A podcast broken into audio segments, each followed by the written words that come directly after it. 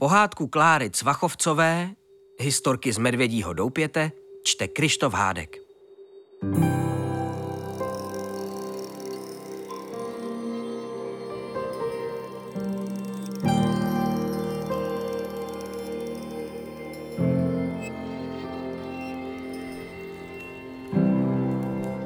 Mokrá chlupatá koule, uplácaná z bahna a spadaného listí, utíkala lesem a snažila se kličkovat pod korunami stromů, aby ji vytrvalý déšť nezmáčel ještě víc. Doběhla až ke dveřím Medvědího doupěte a několikrát ostře zaštěkala. Za chvilku se dveře otevřely a ven nesměle vykoukl králík s dalekohledem na krku. Při pohledu na tu obludu polekaně vytřeštil oči a jen tak tak stačil uskočit stranou, protože koule na nic nečekala a vřítila se dovnitř jako kulový blesk. Pak se znitra doupěte ozvalo pištění, mňoukání a nakonec divoké prskání. Bergmane, ty jeden špinavej vořechu, nadávala uvnitř kočka Amelína. Podívej se na mě, jak teď vypadám, a to jdeme večer do divadla. Láteřila a otírala si pocákaný sněhobílý kožíšek. Promiň, Amelíno, oklepávání je instinkt, špatně se mi to kontroluje. Omlouval se pes Bergman a tvářil se jako zmoklá slepice. Z přilehlé koupelny vylezl velký medvěd s ručníkem přes rameno a překvapeně zíral na své doupě, čerstvě omítnuté blátem. Co se to... začal medvěd. Asi jsem se měl oklepat venku z kybíku, co? Přerušil ho pes Bergman.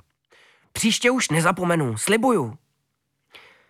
Medvěd z kyby, kterému tohle doupě patřilo, potřásl nevěřícně hlavou, protože se psím chováním už měl své zkušenosti, a podal Bergmanovi svůj ručník. Tu máš, aspoň si o tři tlapky, než skočíš na gauč. Vypadáš udýchaně, proč ten spěch? A co je nového u vás v hájovně? Ale hajnému právě přijela na návštěvu vnoučata a prý u nás nějakou dobu zůstanou, protože ve městě řádí ta nová chřipka a všechny školy kvůli tomu zavřely, vyhrkl pes Bergman. A aby se nakažlivá nemoc mezi lidmi nešířila tak rychle, chystají se prý zavřít i hospody, kina a divadla, aby se v nich lidé nepotkávali. Schválně, zapněte rádio, tam se o tom mluví už od rána. Takže dneska do toho divadla nepůjdeme, zklamaně hlesla kočka Amelína. A já se tak těšila. Já taky. Vzal jsem si dokonce divadelní kukátko, podívejte. Ukazoval svůj dalekohled králík Kvítek. Vydržte, nejdřív si poslechneme, co hlásí v rádiu, rozhodl medvěd z kyby. Všichni se posadili na gauč a špicovali uši, zatímco Skiby knoflíkem ladil stanici. V rádiu to několikrát zapraskalo a pak se ozval hlas reportéra. Stoletá chřipka se rychle šíří hlavně tam, kde je pohromadě hodně lidí.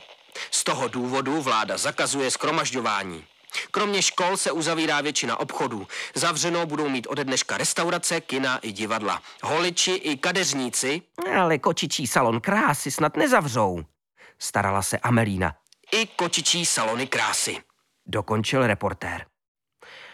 Amelína zoufale zavila a schovala si hlavu pod polštář. Reportér pokračoval. A já teď přidávám slovo plukovníku Šamšulovi, který má důležité sdělení pro všechny občany. Jménem vlády apeluji na všechny obyvatele, aby zůstali sedět doma, hřímal z rádia Šamšula. Pokud nemusíte do práce, zůstaňte sedět doma. A kdo přijde do styku s nakaženým člověkem, ten už tuplem musí zůstat sedět doma. A co kdybych od nakaženého seděl dostatečně daleko? Bylo tam větráno a byly tam vysoké stropy. Zajímal se králík Kvítek. Sedět! Doma! Myjte si ruce! Dodržujte rozestupy a noste roušky! Uzavřel svou řeč k národu plukovník Šamšula a z kyby otočil knoflíkem a rozhostilo se napjaté ticho. Šmankote, co budeme dělat? Strachoval se králík. Sedět doma! Pohřebním tónem pronesla Amelína. Nebudeme propadat panice kvítků, odpověděl mu medvěd. Cítíte se všichni dobře? Nebolí vás hlava, nemáte horečku, žádný kašel? Kočka, pes i králík zavrtěli hlavou.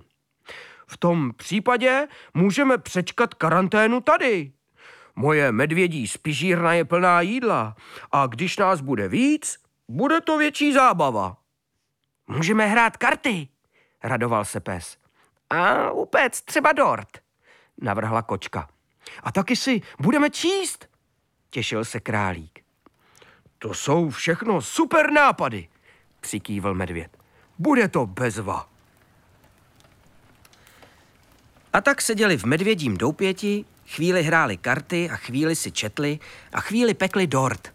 A zatímco na okna bubnoval studený podzimní déšť, uvnitř bylo hezky sucho a teplo a plameny v krbu příjemně praskaly. Nikomu se vlastně ani ven nechtělo. A za chvíli už na stoletou chřipku nikdo nemyslel. A pak se najednou ozvalo zaklepání na dveře. To jsme my, Ventilek s dušičkou! Ozvalo se a dveře se otevřely. Na zápraží stály dvě schlíplé, promočené fretky a třásly se zimou. Tu máte, hodil po nich medvěd dalším ručníkem. A pojďte dál, ať se trochu ohřejete. Fretky rychle jedna druhé vydrbali záda a ouška ručníkem a posadili se u krbu. Tak jak to vypadá v Radotíně? Taky se tam rozmohla ta nová chřipka? Zajímal se medvěd. V Radotíně je nálada pod psa, začal opatrně freťák Ventilek. Hodně lidí je nemocných a ti, co jsou ještě zdraví, vykupují vánoční ozdoby, protože mají strach, že obchody budou zavřené a do Vánoc už neotevřou. Pokrčil Ventilek rameny.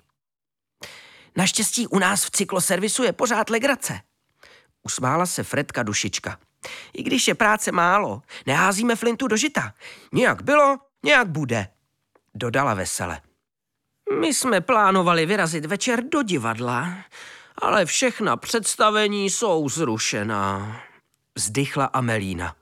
A to jsem si kvůli tomu pořídila z brusu nový lakovaný obojek. To je pech, souhlasila Dušička. A už jste vymysleli nějaký náhradní plán? Zajímal se Ventilek. Zatím jsme jen upekli dort. Dáte si? Nabízel skiby a v koutku úst mu pocukávalo. Ukázal na stůl, kde se tyčil úctyhodný třípatrový dort.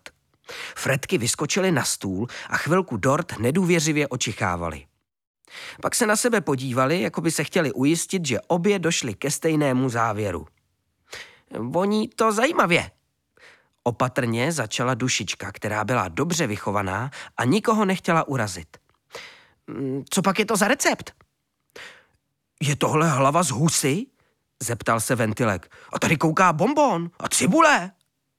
Já cítím syrečky a skořici, přidala se Dušička. A taky perník a okurku. To je opravdu zajímavý dort. Ale my už jsme vlastně jedli, pokrčela rameny. Přesně tak, jsme nacpaní k prasknutí. Už se nám do bříška nevejde ani sousto, doplnil dortovou výmluvu Ventilek. Medvěd se rozesmál. No jo, je to trochu zvláštní dort.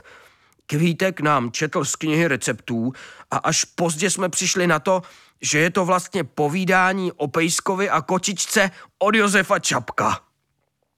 Králík zahambeně sklopil uši a špitnul. Ale Bergmanovi náhodou chutná. No jasně, Kvítku, za mě dobrý. Hlavně ty kosti, buřty a špekový kůže. Mňam, usmál se Bergman. V receptu byl přece i návod, jak takový dort správně jíst. Musí se nechat vychladnout a nesmí se sníst najednou, jak to udělal zlý pes, který pak tuze hekal a ukrutně ho bolelo břicho. Takže vy jste vařili podle pohádky. Plácla se do čela Dušička. Já mám pohádky moc rád, usmál se Ventilek. Akorát neumím moc dobře číst, takže jsem radši, když je někdo vypráví.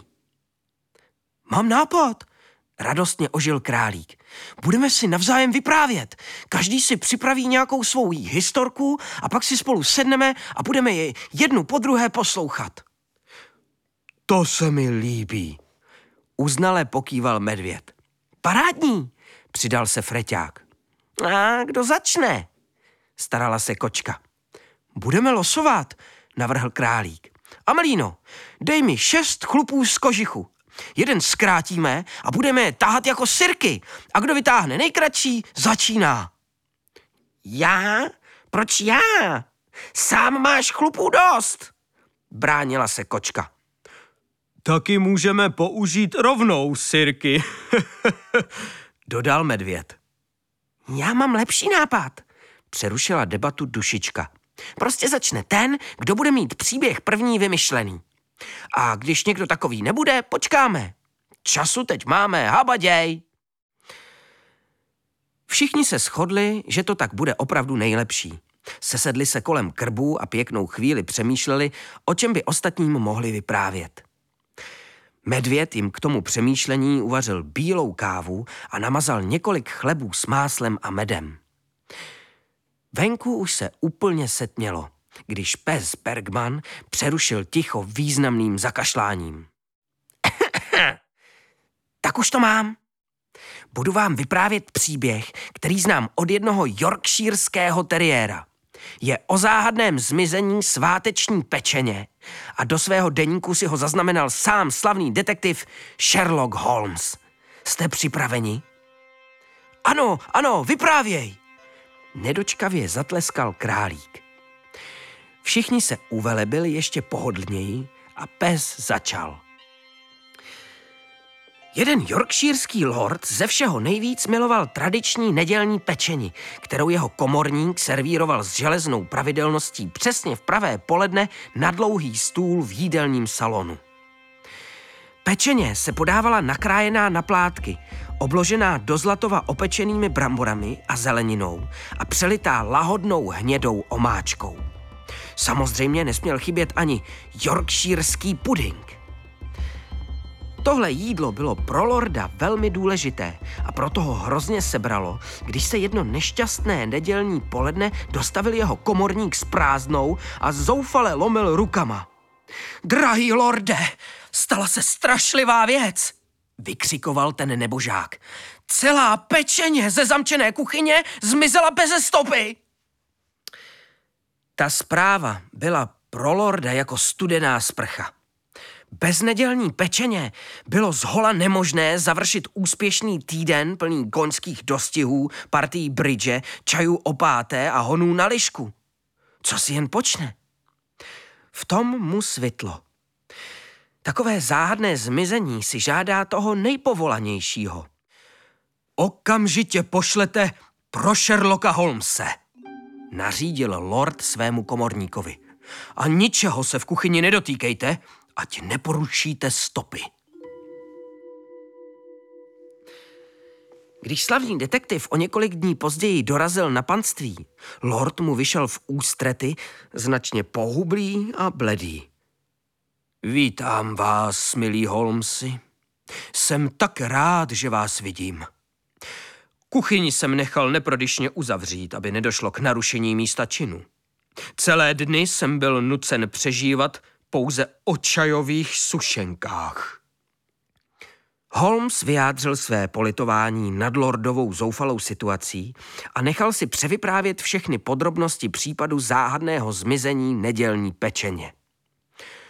Potom vzal svůj detektivní kufřík a odebral se na místo činu prozkoumat všechny stopy. Lord zatím netrpělivě posedával v literárním salonku a čekal. Pozdě odpoledne se detektiv konečně objevil. Byl to zahradník? Vyhrkl lord. Ale kde pak, odpověděl Holmes. Náš pachatel má o dvě nohy více. V ten okamžik vstoupil komorník a na vodítku vedl jednoho z lordových foxhoundů. Lord se zarazil. Cože? Moje Angel? Jak si můžete být tak jistý, Holmesi, že to byla právě ona? Na to Holmes vyložil oběma mužům, jak postupoval. Na pootevřeném okně si všiml otisku psího čumáku. Musel ho tam otisknout pes, kterého přilákala vůně nedělní pečeně a čumákem zatlačil na okno, aby ho otevřel a dostal se dovnitř. Pak ho napadla geniální myšlenka. Co když otisky psích čumáků jsou stejně jedinečné jako otisky lidských prstů? Aby si tuto teorii ověřil, sejmul otisky čumáků všem lordovým psům. A skutečně, každý byl jiný. Pak už jen stačilo porovnat otisky se stopou zajištěnou na místě činu. A voilà, pachatel byl odhalen. No tohle, podivoval se lord. V skutku geniální, Holmesi. Nechám dát na všechna kuchyňská okna mříže, aby k podobnému neštěstí už nikdy nedošlo. A tu darmožrouckou čoklici vám dávám darem, abyste mohl ve svém výzkumu psích čumáků pokračovat. Holmes se podíval na Angel a poprvé za svoji návštěvu se usmál. A tak se stalo, že se od té doby z prvního patra domu číslo dvě stě dvacet jedna bé na Baker Street ozývala hra na housle, doprovázená virtuózním vytím. Završil své vyprávění pes. Fíha, to je teda hodně zajímavé, uznale pokýval Ventilek. Myslíte, že Fredky mají taky každá jiný otisk čumáků? Co, ségra, půjdeme to vyzkoušet? Až potom, zastavila ho Dušička. Teď jsme chtěli přece vyprávět náš italský příběh. No jo, to je pravda. A kdo začne, ty nebo já? Začni ty a já tě když tak opravím, když to budu považovat za nutné. Rozhodla Fredka, nalela si čaj a zakousla se do chleba s máslem a medem. A Ventilek začal. Já a Dušička jsme vyrůstali na italském venkově, kde jsme prožili tak idylické dětství, jaké si jen Fredka může přát. Ráno nás budila opojná vůně espressa z čerstvě namleté kávy. Dopoledne jsme pomáhali na rodinné vinici a odpoledne už jsme se nacpaní špagetami vyhřívali na zápraží před domem a poslouchali novinky od sousedů a obyvatel městečka, kteří se u nás vždycky rádi zastavili na kus řeči spláchnuté sklenkou dobrého vína. Jednou nám takhle pekař Giuseppe vyprávěl zvláštní příběh. Ve Florencii prý žil rámař jménem Fausto, který vyráběl ty nejlepší rámy na světě. A nemyslím tím rámy na obrazy, které si můžete pověsit na zeď, ale rámy cyklistické. Základní konstrukci strubek, která se pak osadí komponenty, jako jsou řidítka, převodník, řetěz, kliky, přesmykač, brzdy a tak dále, až máte celé kolo. No a tenhle Fausto prý zaprodal svou duši ďáblu, který mu na oplátku slíbil, že jeho rámy budou ze všech na světě nejlehčí, nejpevnější a nejkrásnější a ten, kdo na nich pojede, nikdy neprohraje žádný cyklistický závod. Fausto pak postavil první kolo pro slavného závodníka Vittoria Spinacchio. Byla to opravdu nádhera. Podobné ještě nikdy nikdo neviděl. Premiéru mělo na závodě Milán Sanremo a Vittorio na něm letěl, jako by měl snad křídla. Všechny závodníky nechal daleko za sebou a novináři se v cíli poprali o možnost vyfotit si vítěze s jeho jedinečným kolem, ze kterého byli všichni jednoduše pav. Fausto se stal ze dne na den slavným. A brzy mu denodenně volali zástupci všech velkých cyklistických stájí a předháněli se v nabídkách, aby i jejich závodníci mohli na Faustových kolech závodit. Jenže když už měl kolo od Fausta skoro každý, kdo ve světové cyklistice něco znamenal, všechno se to pořádně zkomplikovalo. Představte si finále Tour de France, kde v poslední časovce vjíždí do cíle šest cyklistů v naprosto identickém čase. Nebo Giro d'Italia, kde na vrchol Stelvia vjíždí osm cyklistů bok po boku. Bez jasného vítěze ztratili závody svůj smysl. Znudění diváci brblali, sázkové kanceláře museli ze dne na den zavřít a zklamaní majitelé jednotlivých stájí začali na Fausta každý po svém tlačit, aby pro ně vymyslel ještě lepší kolo. Zoufalý Fausto přestal zvedat telefony a zabarikádoval se ve své dílně, kde dnem i nocí pracoval na novém prototypu. Týden nejedl a nespal a novináři, kempující na jeho zahradě, posílali do svých redakcí zprávy o podivné záři, kterou v noci vídali nad domem, a o nervy drásajících zvucích a hlasech hovořících neznámým jazykem, které zaslechly pod okny jeho dílny. Na sklonku sedmého dne vyšel Fausto konečně ven s tím, že sestrojil z brusu nový stroj, který v mnohém jeho původní kolo předčí. Zítra ho představí na tiskové konferenci a oznámí, která závodní stáj toto unikátní kolo získá. Celá Itálie nemohla té noci dospat. Když pak za rozbřesku první novináři ospale vylezli ze stanů, dveře do dílny byly otevřené do kořán. Opatrně nakoukli dovnitř, ale po Faustovi a jeho kole jakoby se země slehla. Jen ve stropě zela velká, černě očouzená díra. A to byl konec. Už o něm nikdy nikdo neslyšel. Povídá se, že ďáblovi došla s Faustem trpělivost a odnesl ho i s kolem sebou do pekla. Dokončil Ventilek svou trochu strašidelnou historku. Existuje prý ale ještě jedna verze toho, jak to s Faustem dopadlo. Vložila se do toho konečně Fredka Dušička. Fausto na té tiskové konferenci nakonec vystoupil a oznámil, že si nové kolo nechává sám pro sebe a přihlašuje se na závěrečný závod sezóny Giro di Lombardia. Někteří si ťukali na čelo, že Faustovi asi nadobro přeskočilo. Jiní mu fandili a těšili se, až to speciální kolo uvidí na vlastní oči, a celý cyklistický svět žil v napjatém očekávání, jak si Fausto v závodě povede. I sázkaři si mnuli ruce, protože takový zájem ještě nezažili. Konečně přišel den závodu, ve kterém se utkali ti nejlepší závodníci z celého světa. Náš Fausto do všech kopců letěl jako blesk a cílem projel první s tak velkým náskokem, že pro něj ještě ani neměli připravenou cílovou pásku. Všichni jásali a chtěli mu gratulovat, jenže Fausto ani nespomalil a jel pořád dál a dál, až jim zmizel za obzorem.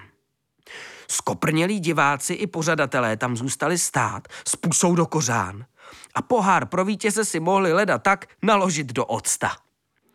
Pokrčila rameny Dušička. A co Fausto?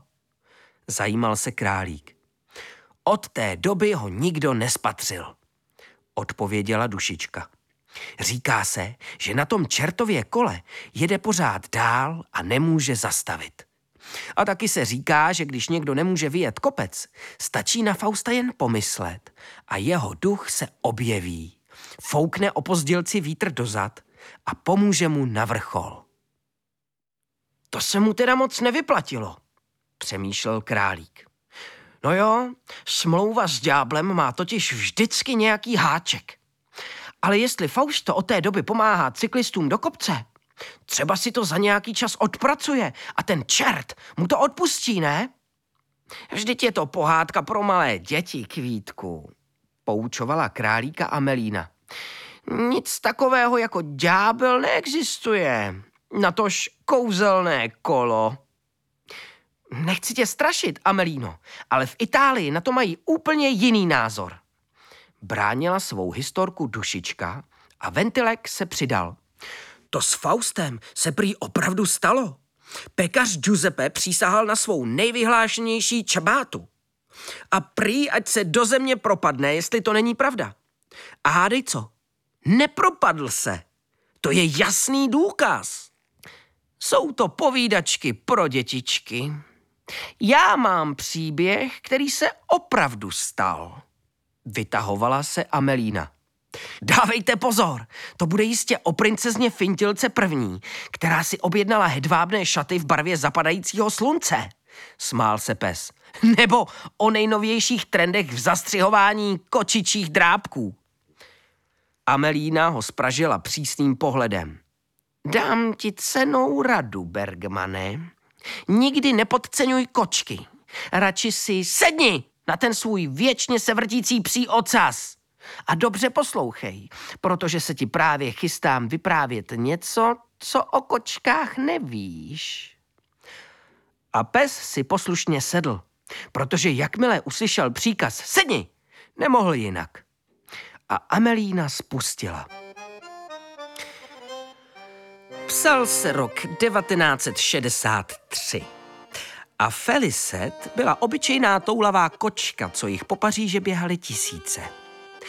Její život se vlastně mohl ubírat úplně jiným směrem, kdyby jednoho dne neucítila vůni rybích vnitřností, které na rybím trhu vyhazovala jedna místní trhovkyně.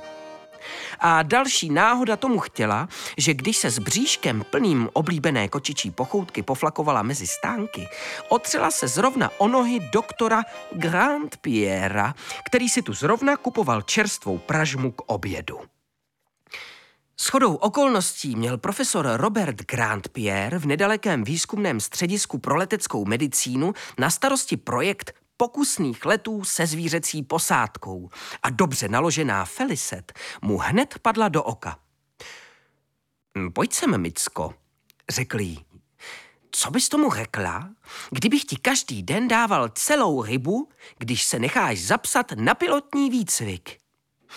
Mňau, zavrněla něžně kočka a profesor to bral jako ano. Od té chvíle se Felicet soustředila výhradně na svou pilotní kariéru.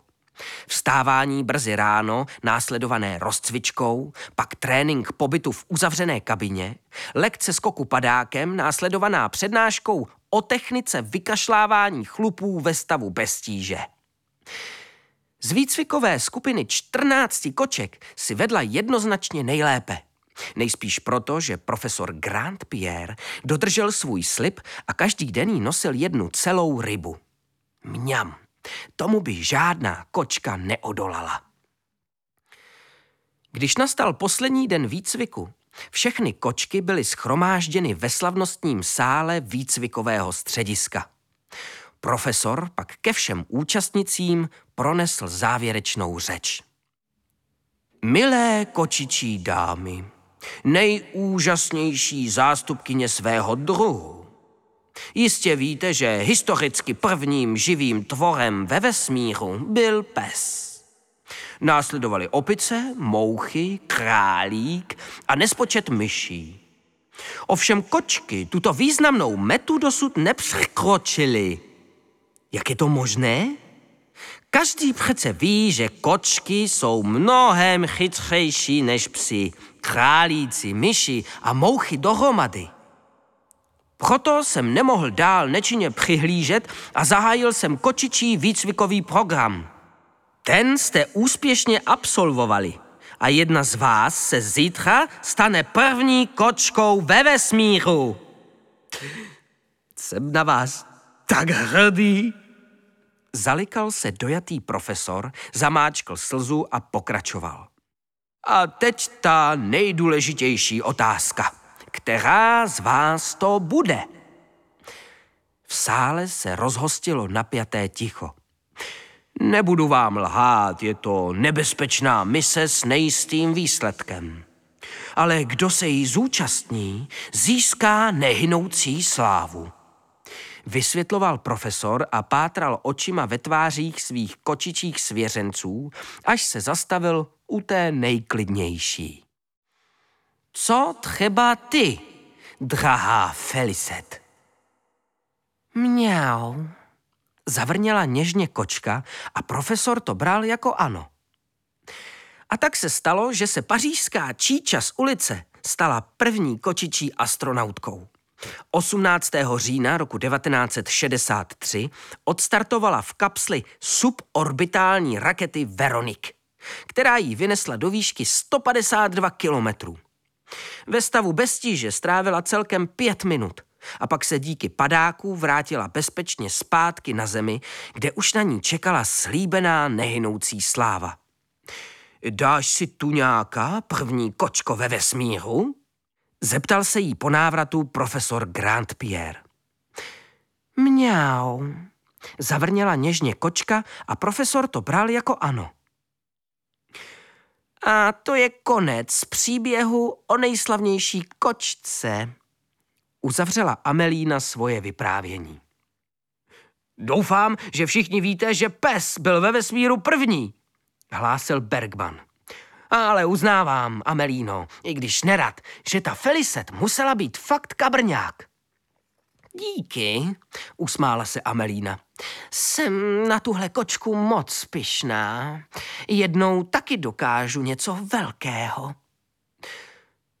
Takže králík taky letěl v kosmické lodi? To jsem nevěděl, divil se Kvítek. Ale můj pra pra pra pra praděda Carlos se kdysi plavil na pirátské lodi. Jestli chcete, mohl bych vyprávět právě o něm. Jasně, Kvítku, vyprávěj.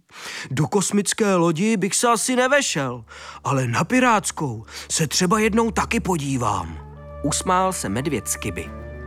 A tak králík začal. To bylo tak.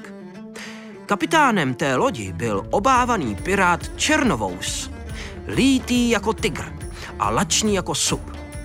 Žádná kupecká loď, naložená vzácným nákladem, před ním nebyla v bezpečí. Jakmile plavčík na takové lodi spatřil na obzoru Černovousovu pirátskou vlajku, radši dobrovolně skákal do vody a plaval pryč. Takovou budil pirát hrůzu. Černovous měl jednu jedinou slabinu. Silnou alergii na papouščí peří. Proto zelo jeho pirátské rameno dlouhá léta prázdnotou. Sám by to nikdy nepřiznal, ale často se cítil hodně osamělý a to potom vypil sám klidně dvě lahve rumu. A pak už jen děsivě klel, sekal kolem sebe šavlí a vůbec s ním nebyla řeč. I jeho vlastní posádka se před ním radši ukryla v ráhnoví mezi plachtami, protože Černovous uměl být fakt pruďas, když zrovna neměl náladu.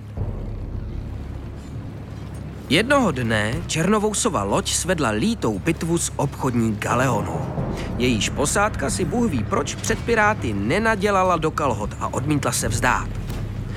Hodně udatných mužů se ten den stalo potravou pro žraloky, než mohl Černovous opět slavit vítězství. A když se pak největší pirát procházel po palubě dobité galeony, narazil na dřevěnou klec, ve které vztekle prskal králík. Můj praděda Carlos.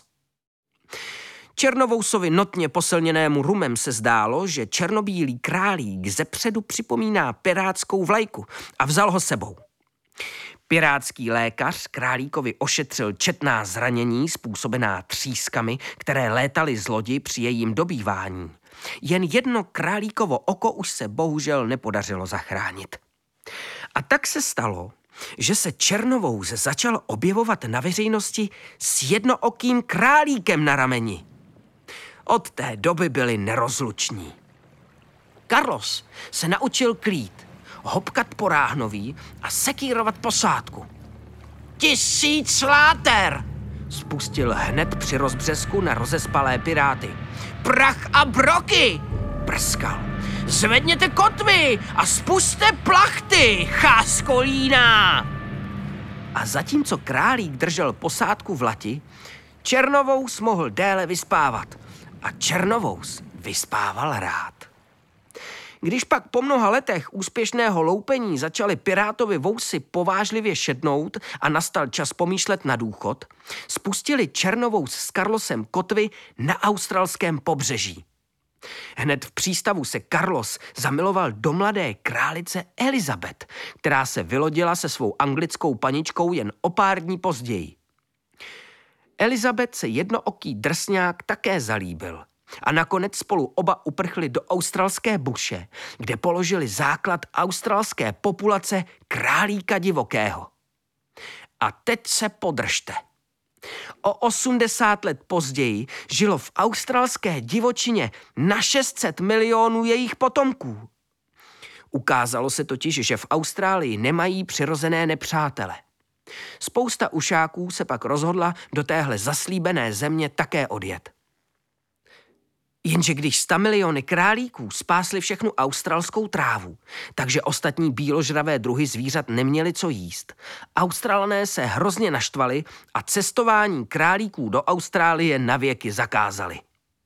Běhají mi tam nespočty bratranců a sestřenic z miliontého kolene, ale bohužel je nikdy nemůžu navštívit.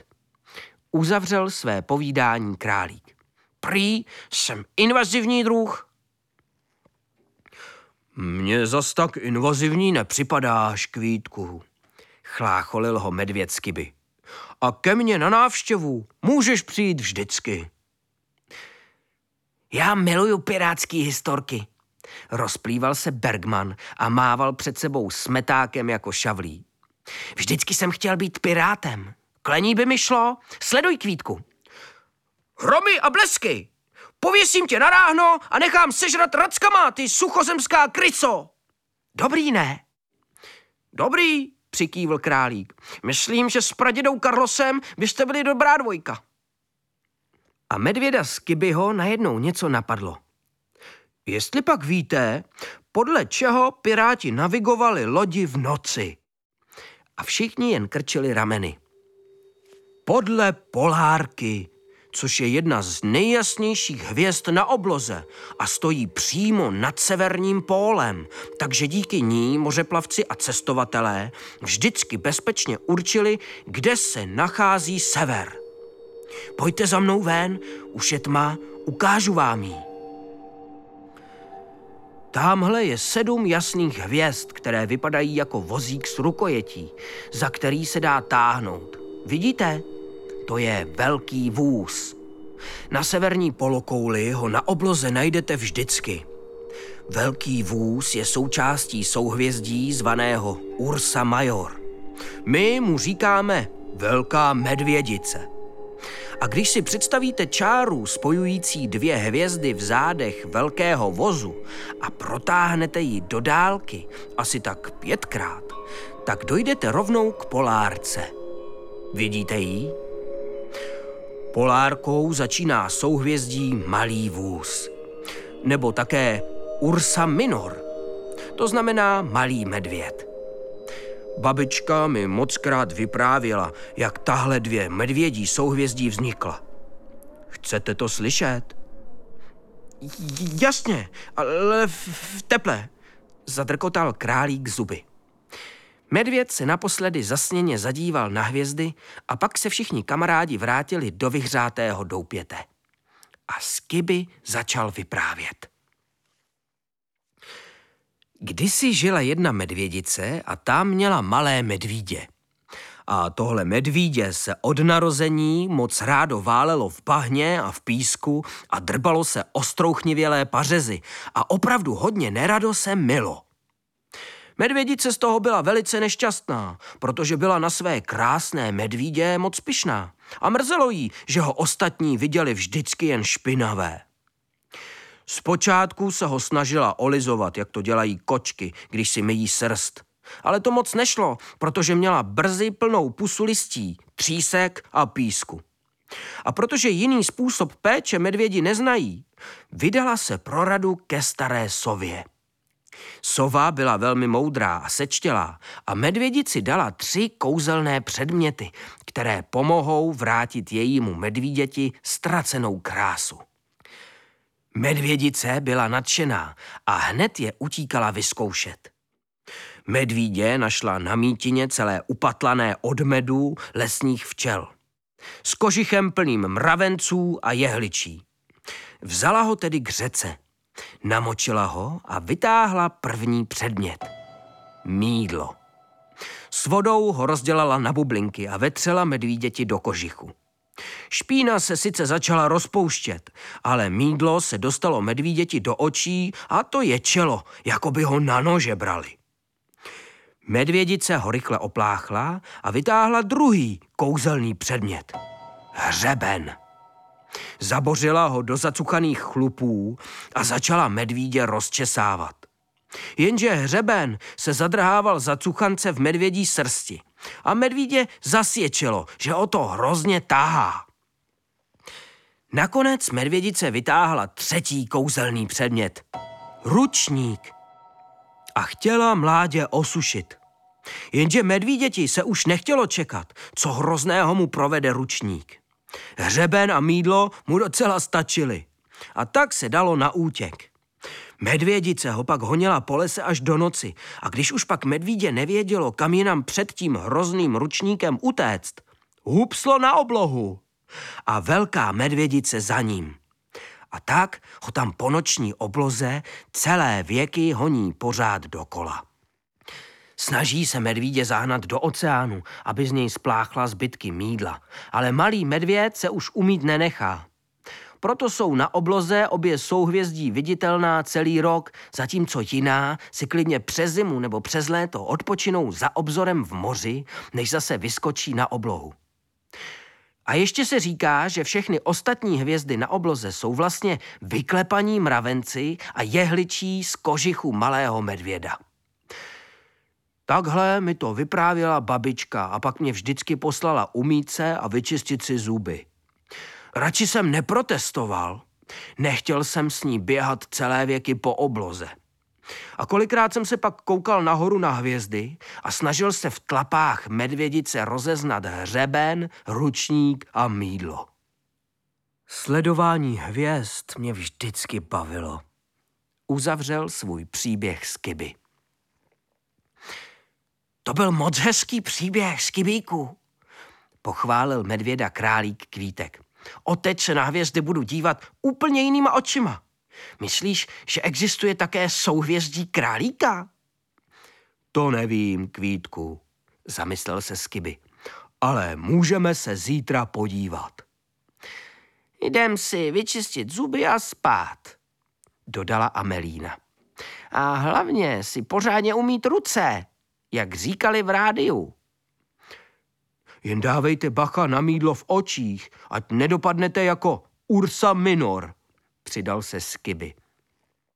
A zítra bychom mohli pokračovat, navrhnul Kvítek. Když nemůžeme do divadla, mohli bychom si sehrát nějaké divadlo sami. Co vy na to?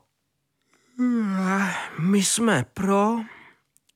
Zívli Dušička s Ventilkem, kteří už pomalu usínali na koberci u krbu.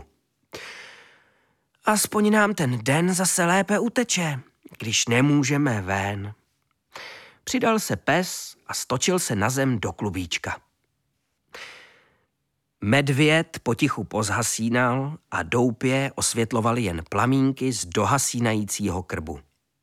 A i když museli celý den sedět doma, tu noc se jim zdálo hodně divokých snů o pirátech, astronautech, cyklistech i detektivech, o vesmíru, hvězdách a kouzlech a o celé hromadě dalších věcí.